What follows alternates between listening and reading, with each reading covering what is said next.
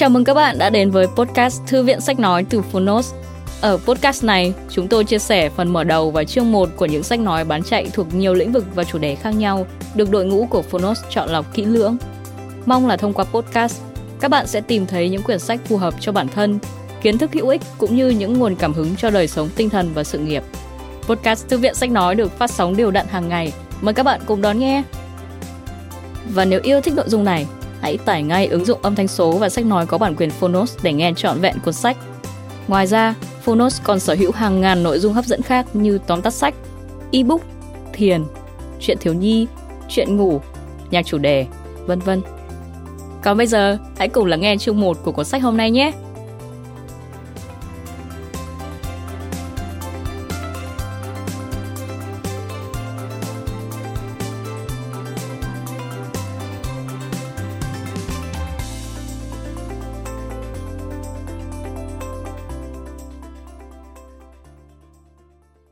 Bạn đang nghe từ Phonos. Tâm lý học tích cực Một cuốn sách thực tiễn để phát triển tiềm năng trong bạn Tác giả Edward Herman và William C. Compton Người dịch 1980 Books Độc quyền tại Phonos Phiên bản sách nói được chuyển thể từ sách in theo hợp tác bản quyền giữa Phonos với công ty trách nhiệm hữu hạn văn hóa và truyền thông 1980 Books.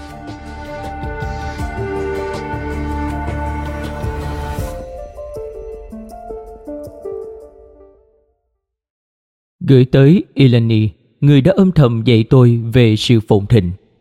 Theo Edward Hoffman. Gửi tới Barbara, tiếng cười của em tiếp tục là âm nhạc của đời tôi. Theo William C. Compton. Lời tựa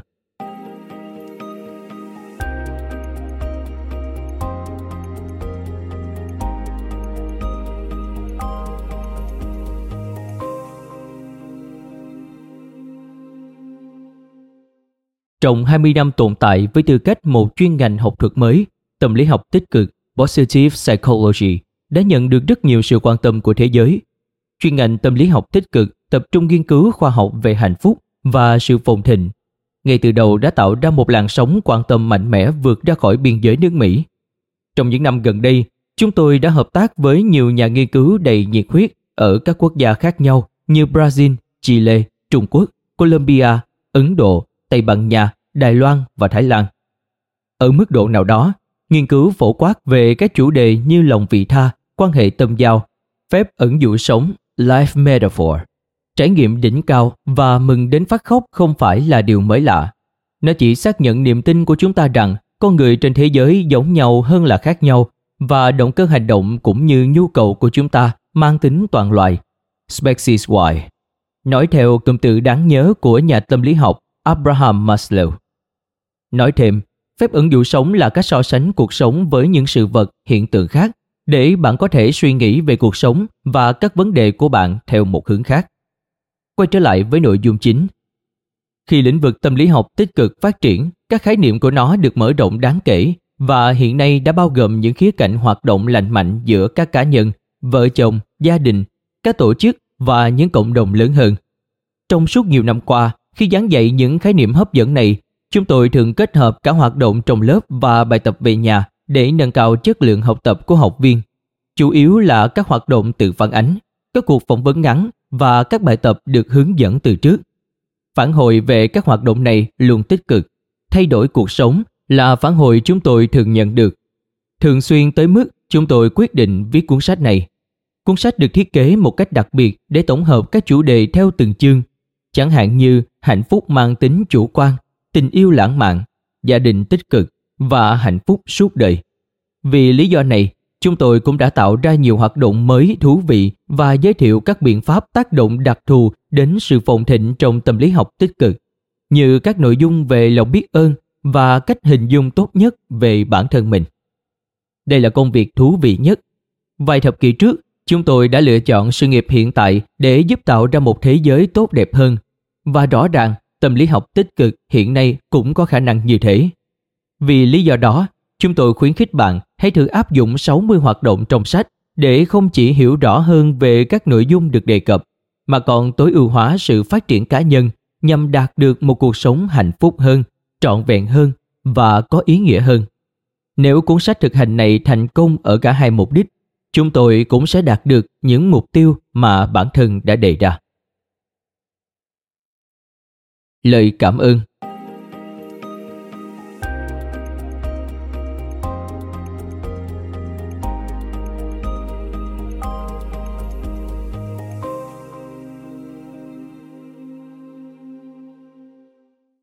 về những đóng góp xung quanh các khái niệm và sự hợp tác nghiên cứu liên quan đến các chủ đề trong cuốn sách.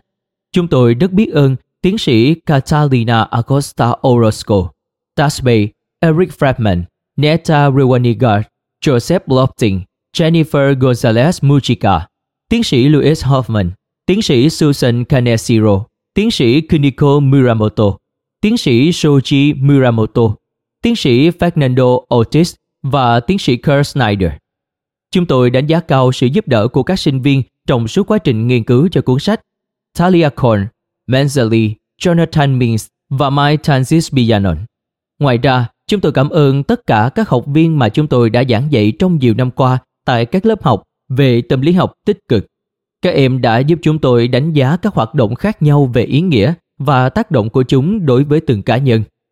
Thêm vào đó, chúng tôi cũng muốn dành nhiều lời cảm ơn tới các nhà tâm lý học tích cực đã nghiên cứu và phát triển những giải pháp can thiệp trong nhiều năm qua. Cuối cùng, chúng tôi xin cảm ơn sự quan tâm chu đáo và lòng nhiệt tình của những nhân viên làm việc tại nhà xuất bản Sage dành cho cuốn sách này. Tại nhà xuất bản SAGE dành cho cuốn sách này. Chúng tôi rất biết ơn biên tập viên Lara Para, biên tập viên phát triển nội dung Emma Newsom, trợ lý biên tập Len Sorini và nhiều người khác đã giúp xuất bản cuốn sách này.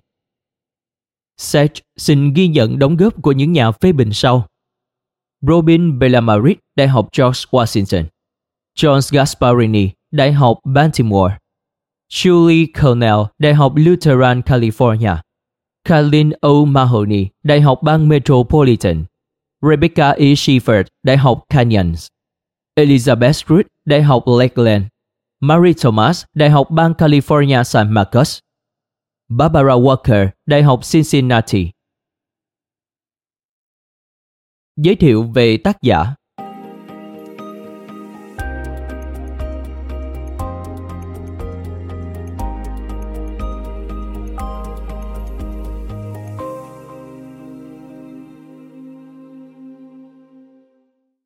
Edward Hoffman là một học giả hàng đầu về tâm lý học nhân văn Humanistic Psychology Ông đã viết và diễn thuyết các chủ đề về hạnh phúc, động lực và tinh thần cấp cao trong hơn 30 năm. Ông là giáo sư tâm lý học Đại học Yeshiva, thành phố New York, nơi ông đã mở khóa học tâm lý học tích cực cho nhiều người yêu thích. Ông còn mở phòng khám tư và là bác sĩ tâm lý học lâm sàng tại đây trong hơn 30 năm. Ông là tác giả của hơn 15 cuốn sách về tâm lý học và các lĩnh vực liên quan, bao gồm các tiểu sử đã đạt giải về Alfred Adler và Abraham Maslow cũng như xuất bản một tuyển tập các bài báo chưa công bố của Maslow với tựa đề Future Visions, tạm dịch tầm nhìn tương lai. Tiến sĩ Hoffman cũng đã viết một số cuốn sách liên quan đến tư tưởng Do Thái đối với lợi ích đương đại về tâm lý học. Chúng bao gồm The Way of Splendor, tạm dịch Con đường huy hoàng, The Wisdom of Maimonides, tạm dịch Trí tuệ Maimonides, và The Kabbalah Reader, tạm dịch Người đọc Kabbalah.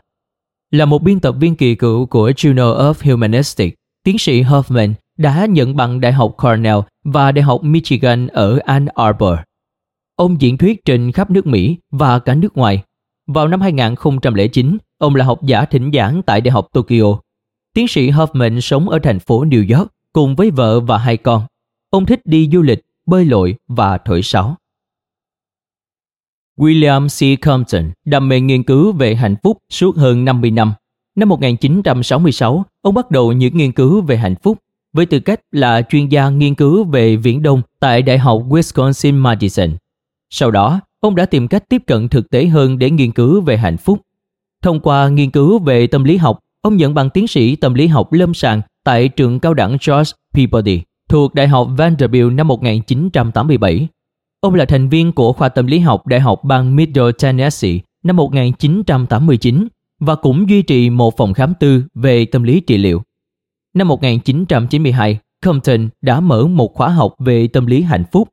Tại thời điểm đó, đây là một trong những khóa học duy nhất về đề tài này được tổ chức tại các trường cao đẳng và đại học trên toàn thế giới. 6 năm sau, nhiều tài liệu tương tự trong khóa học của Martin E. B. Seligman và những người khác được đặt dưới một tiêu đề nghiên cứu mới mang tên tâm lý học tích cực. Trong suốt sự nghiệp của mình, nghiên cứu của Compton tập trung vào sức khỏe tinh thần tích cực, sức khỏe tối ưu và thiền định. Nghiên cứu của ông đã xuất hiện trong nhiều ấn phẩm tạp chí và hội thảo. Compton cũng là tác giả của cuốn sách Eastern Psychology, Buddhism, Hinduism and Taoism, tạm dịch tâm lý học phương Đông, Phật giáo, Hindu giáo và Đạo giáo. Compton hiện là giáo sư danh dự tại Đại học bang Middle Tennessee. Ông đã học thiền Phật giáo và Thái cực quyền trong nhiều năm. Bên cạnh đó, ông còn chơi nhạc, làm vườn và dành thời gian cho việc tắm rừng. Nói thêm, thuật ngữ Shinrin Yoku hay còn được gọi là Forest Bathing xuất hiện lần đầu vào những năm 1980 tại Nhật Bản. Đây là một liệu pháp hỗ trợ sức khỏe thông qua việc đắm mình trong rừng cây hay các môi trường thiện diện khác. Chương 1. Giới thiệu về tâm lý học tích cực.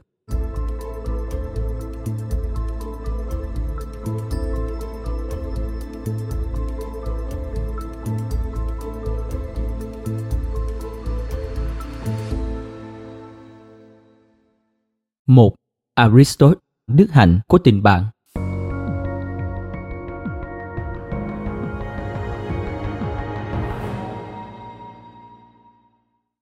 Bạn có bạn thân chứ? Bạn có cho rằng người bạn này sẽ luôn ở bên mình dù cho bất kỳ chuyện gì xảy ra? Hay các bạn chỉ ở bên nhau khi có sự cho và nhận công bằng? Mối quan hệ của các bạn dựa trên niềm tin vô điều kiện hay các bạn thường giữ kín tình cảm với nhau? Theo những bằng chứng rõ ràng của tâm lý học và y học, câu trả lời của bạn là chìa khóa cho hoạt động tối ưu. Tuy vậy, quan điểm cho rằng có mối liên hệ tồn tại giữa tình bạn và hạnh phúc không phải là mới Gần 2.500 năm trước, nhà triết học Hy Lạp Aristotle đã đề cập đến chủ đề này trong chuyên luận về hành vi đạo đức và đức hạnh con người. Nicomachean Ethics, Đạo đức luận, xuất bản năm 1908. Trong một hệ thống có ảnh hưởng lớn, ông đã phân biệt ba dạng tình bạn. Tình bạn vụ lợi, tình bạn vui thú và tình bạn đức hạnh. Tình bạn vụ lợi là mối quan hệ kinh doanh cơ bản dựa trên lợi ích nhất định cho cả hai bên như tiền bạc hoặc quyền lực. Tình bạn vui thú dựa trên những mối quan tâm giống nhau, chẳng hạn như tham dự các sự kiện thể thao hoặc các buổi hòa nhạc cùng nhau. Đối với Aristotle, tình bạn đức hạnh là tình bạn cao quý nhất trong ba dạng tình bạn. Liên quan đến sự quan tâm tình cảm và sự chăm sóc yêu thương. Theo quan điểm của ông, tình bạn đức hạnh có tác động lớn nhất đến hạnh phúc của con người trong cuộc sống hàng ngày. Với ông, tình bạn là một điều quan trọng trong cuộc sống tốt đẹp. Kể từ khi y học hành vi ra đời vào giữa những năm 1970, các nhà nghiên cứu đã tìm hiểu kỹ lưỡng điều được gọi là hỗ trợ xã hội, đặc biệt là mối quan hệ tâm giao vì tầm quan trọng của nó đối với hạnh phúc của chúng ta. Phạm vi nghiên cứu cũng được mở rộng từ tình trạng lạm dụng ma túy và trầm cảm ở thanh thiếu niên Mỹ và Canada đến các phòng khám sức khỏe cho thanh thiếu niên Mexico. Theo các nghiên cứu, người ta thấy rằng việc có một người bạn đáng tin cậy để chia sẻ cảm xúc sẽ giúp làm giảm hầu hết các loại hành vi nguy hiểm và tự hủy hoại. Các nghiên cứu cũng chứng minh rằng những người có bạn tâm giao sẽ có sức khỏe thể chất tốt hơn và ít gặp phải các vấn đề sức khỏe mạng tính. Những cá nhân như vậy cũng có khả năng phục hồi cao hơn và ít bị tổn thương bởi trầm cảm hơn. Theo báo cáo của tiến sĩ Paul Surtees và các đồng nghiệp của ông, Surtees, OnePride và Cole báo cáo năm 2004 tại phòng thí nghiệm Strangeways ở Anh, những người có một tình bạn tâm giao có thể sống lâu thêm 4 đến 5 năm cuộc đời. Aristotle có lẽ sẽ không ngạc nhiên khi biết về những phát hiện trên. Nói thêm, y học hành vi là lĩnh vực liên ngành liên quan đến sự phát triển và tích hợp các kiến thức, kỹ thuật khoa học hành vi, tâm lý xã hội và y sinh liên quan đến sự hiểu biết về sức khỏe và bệnh tật. Sau đó áp dụng kiến thức và kỹ thuật này để phòng ngừa, chẩn đoán, điều trị và phục hồi. Quay trở lại với nội dung chính. Ở hoạt động này, hãy phỏng vấn hai người trên 40 tuổi có một tình bạn lâu dài, không nhất thiết phải ở bên nhau. nghĩa là tình bạn bắt đầu từ những năm đại học hoặc sớm hơn. Câu hỏi của bạn có thể bao gồm Hai người trở thành bạn bè từ khi nào và như thế nào? Hai người thường thảo luận những chủ đề nào cùng nhau? Hai người có hoạt động hoặc sở thích chung không? Nếu có, các hoạt động và sở thích đó là gì? Theo anh chị, điều gì đã giữ cho tình bạn của hai người sôi nổi trong suốt những năm tháng qua? Cuối cùng, anh chị nghĩ đâu là bí quyết để có được một tình bạn lâu dài? Hãy ghi lại câu trả lời của bạn. Hay, William James đón nhận luồng gió mới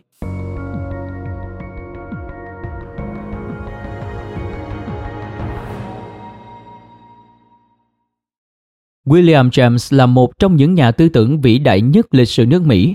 Ông không chỉ phát triển tâm lý học thành một môn khoa học ở đất nước này, mà còn được tôn sùng là nhà triết học quan trọng nhất của nước Mỹ. Sinh ra trong một gia đình giàu có ở New England, từ khi còn trẻ, James đã muốn trở thành một họa sĩ chuyên nghiệp, nhưng do không có tài năng nghệ thuật nên cuối cùng ông đã chọn ngành y. Vào cuối thế kỷ 19 tại trường đại học Harvard, ông đã phát triển phòng thí nghiệm tâm lý đầu tiên của Mỹ với trí tuệ siêu việt của mình, ông tập trung vào các chủ đề như trải nghiệm tôn giáo, bao gồm cầu nguyện và các hoạt động thần bí, mối quan hệ giữa tâm trí và cơ thể đối với sức khỏe và bệnh tật, cũng như bản chất của ý thức con người. Vào tháng 12 năm 1906, James đã có một bài phát biểu tuyệt vời trước Hiệp hội Triết học Mỹ tại Đại học Columbia. Một vài tuần sau đó, bài phát biểu đã được xuất bản trên Philosophical Review với cái tên The Energies of Man tức nguồn năng lượng của con người vào năm 1907. Rất được yêu thích và có ảnh hưởng chuyên môn. Trong bài viết, James đã khẳng định rằng mọi người thường từ bỏ các nhiệm vụ và dự án quá sớm trước khi họ đón nhận luồng gió mới, second wind, để tự đẩy mình về đích. Cơ thể của chúng ta đã tích trữ nguồn năng lượng dự trữ, nhưng nó lại thường không được sử dụng đến. Tuy vậy, năng lượng đó vẫn tồn tại và có thể khai thác hiệu quả, James nhấn mạnh. Thông thường, hiện tượng luồng gió mới xảy ra mà không có kế hoạch hay nỗ lực có chủ ý của chúng ta. Nhưng James cho rằng vào một ngày nào đó, tâm lý học có thể khám phá ra cách giúp mỗi chúng ta khai thác năng lượng dự trữ này, cho dù chúng ta tham gia vào công việc thể chất, công việc trí tuệ, công việc đạo đức hay công việc tâm linh. Ở hoạt động luồng gió mới, hãy mô tả một trải nghiệm trong cuộc sống khi bạn cảm thấy kiệt sức hoặc kiệt quệ về tinh thần hoặc thể chất. Nhưng sau đó, đột nhiên hồi phục lại sức sống và niềm đam mê. Bạn nghĩ nguyên nhân nào khiến luồng gió mới thổi vào cuộc đời bạn? Có phải nhờ sự khích lệ từ một người khác, một thành viên gia đình hoặc bạn bè, hay là nhờ một khoảnh khắc tự thúc đẩy bản thân mạnh mẽ, hay cả hai nguyên nhân này, hoặc là một nguyên nhân nào đó khác? Nếu vậy, nguyên nhân đó là gì?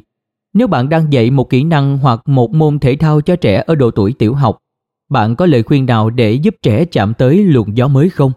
Bạn nghĩ trở ngại lớn nhất để phát triển khả năng đón nhận luồng gió mới ở trẻ em là gì? Bạn có nghĩ rằng thanh thiếu niên sẽ dễ dàng tiếp nhận luồng gió mới hơn không?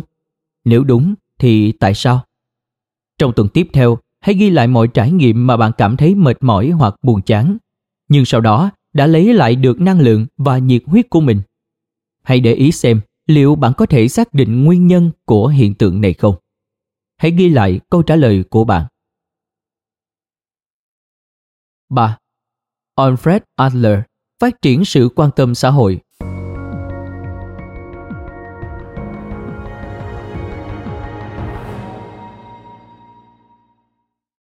Một bậc lão làng khác của tâm lý học tích cực là Alfred Adler. Trong khi William James tập trung vào đỉnh cao của ý thức con người và những trải nghiệm siêu việt, Adler lại dành sự quan tâm tới đời sống xã hội.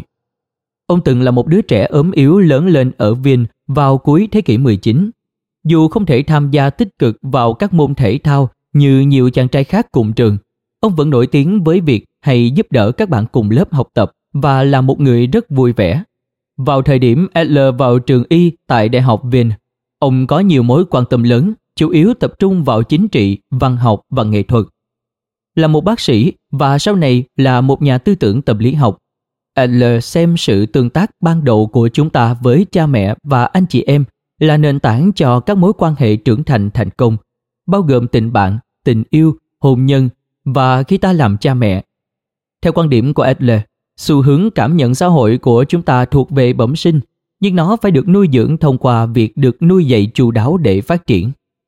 Nói cách khác, sự quan tâm tới xã hội không tự nhiên mà có, nó phải được khuyến khích liên tục. Chẳng hạn như thông qua lời khen ngợi. Adler là một giảng viên rất nổi tiếng ở cả châu Âu và Mỹ. Ông thường nói chuyện với hội phụ huynh cũng như thính giả thuộc các ngành bác sĩ, giáo viên và các chuyên gia sức khỏe tâm thần. Tại mỗi buổi nói chuyện, L đều nhấn mạnh tầm quan trọng của việc khuyến khích trẻ nhỏ phát triển các kỹ năng xã hội tốt. Sau đó là phần các thính giả đặt câu hỏi và ông trả lời.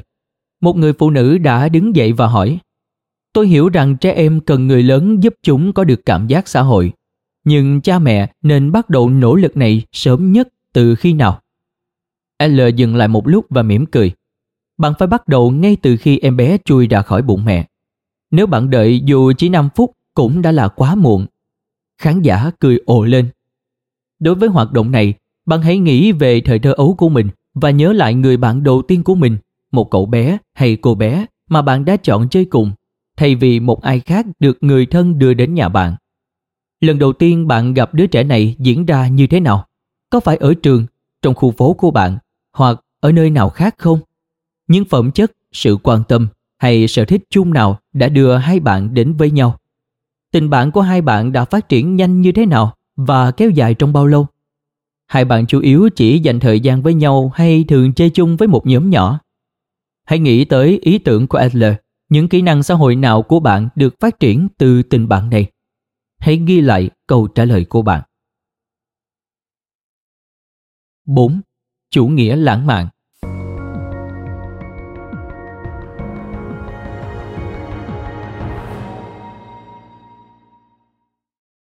Chủ nghĩa lãng mạn là một phong trào xã hội và văn hóa diễn ra ở các nước phương Tây. Từ cuối thế kỷ 18 đến khoảng giữa thế kỷ 19, phong trào này nhấn mạnh vào biểu hiện cá nhân, đặc biệt là trải nghiệm cảm xúc sâu sắc. Chủ nghĩa lãng mạn thường lý tưởng hóa hình ảnh của người nghệ sĩ sáng tạo, người đã trải nghiệm đầy đủ các cung bậc cảm xúc của mình một cách sâu sắc ở mức độ cá nhân.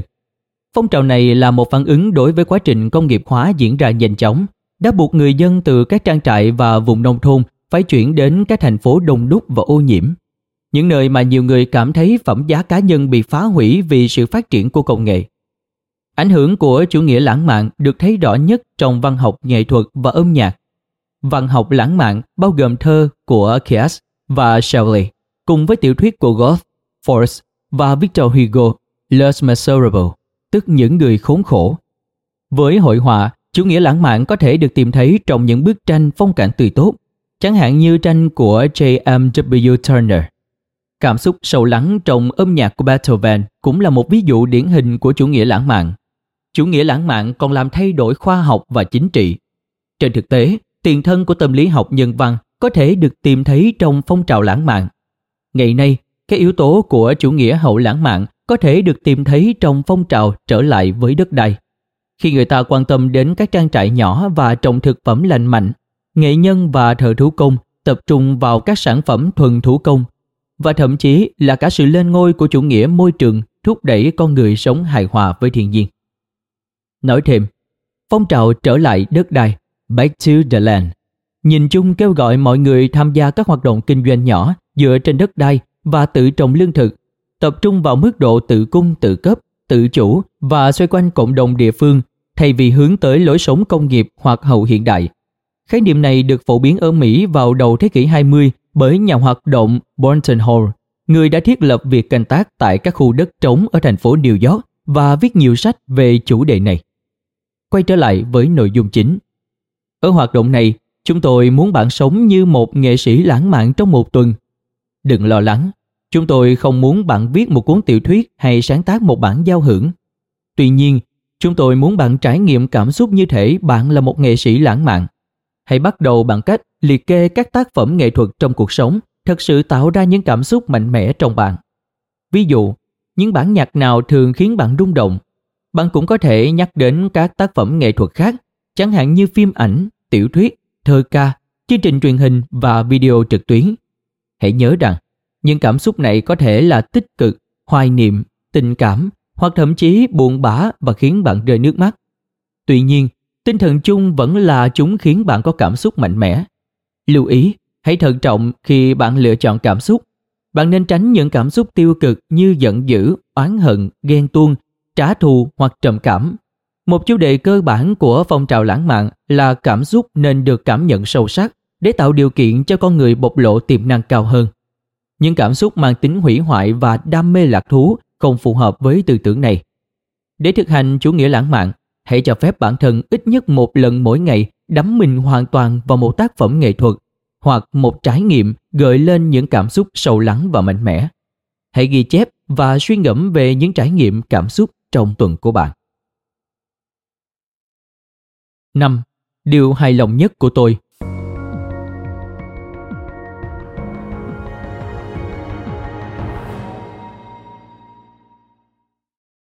Đối với hoạt động này, hãy chấm điểm xem điều nào sau đây mang lại cho bạn sự hài lòng to lớn nhất trong cuộc sống.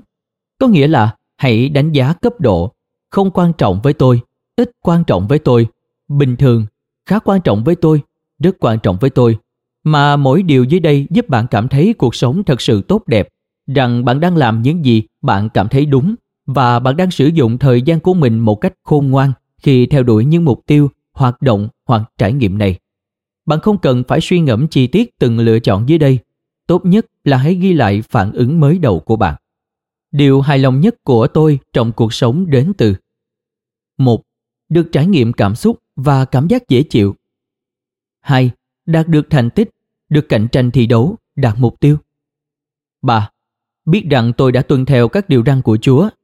Chúa với người theo đạo Thiên Chúa hoặc là đấng tối cao nói chung với người theo tôn giáo khác. 4 cảm giác thư giãn, thỏa mãn và thoát khỏi căng thẳng. 5. Được đáp ứng nhu cầu sáng tạo và các mối quan tâm về thẩm mỹ. 6. Có trải nghiệm tâm linh. Những điều này có thể liên quan đến một tôn giáo chính thức hoặc không. 7. Có tình bạn và các mối quan hệ cá nhân thân thiết. 8. Khỏe mạnh, có ý thức về năng lượng và sức sống. 9. Trân trọng thế giới xung quanh. 10 cảm nhận được hạnh phúc, niềm vui và cảm xúc tích cực. 11. Được đắm chìm vào các hoạt động khiến tôi mất đi cảm giác về thời gian. 12. Tham gia những công việc có ý nghĩa. 13. Được phục vụ người khác hoặc cộng đồng của tôi. 14. Giải quyết được mâu thuẫn tâm lý nội tâm. 15. Có ý thức về sự trưởng thành, trở nên khôn ngoan và có hiểu biết. 16 có đủ tiền để mua những gì tôi muốn. 17. Được nổi tiếng, trở thành người nổi tiếng. 18. Đẹp và quyến rũ về mặt thể chất. 19. Có cảm giác bình yên trong lòng. 20. Cảm nhận được tình yêu từ mối quan hệ gia đình gần gũi. 21. Những điều khác. Sau khi bạn hoàn thành bảng xếp hạng, hãy liệt kê 5 nguồn đem đến cho bạn nhiều sự hài lòng hơn cả. Hãy nhớ rằng, để theo đuổi hạnh phúc, chúng ta cần đưa ra lựa chọn để tập trung sự chú ý vào những gì thật sự quan trọng với chúng ta. Do đó, bạn thật sự cần phải có 5 lựa chọn hàng đầu của bản thân. Hãy liệt kê 5 lựa chọn hàng đầu của bạn. Ở đây, chúng tôi cung cấp các lựa chọn đã được xem xét từ rất lâu. Tất cả đều là những điều đại diện cho các cách thức mà mọi người dùng để theo đuổi hạnh phúc trong hàng thiên niên kỷ. Tất nhiên đây đều là những cách lành mạnh để theo đuổi hạnh phúc. Xin lưu ý. một Phản ứng của bạn với bảng xếp hạng của bạn. Điều này nói gì về bản thân bạn? Và hai Quan điểm về hạnh phúc được thảo luận trong chương đầu tiên có gần gũi với những ý tưởng của bạn về hạnh phúc không? Cảm ơn các bạn vì đã lắng nghe podcast Thư viện Sách Nói. Podcast này được sản xuất bởi Phonos, ứng dụng âm thanh số và sách nói có bản quyền dành cho người Việt. Hẹn gặp lại các bạn ở những tập tiếp theo.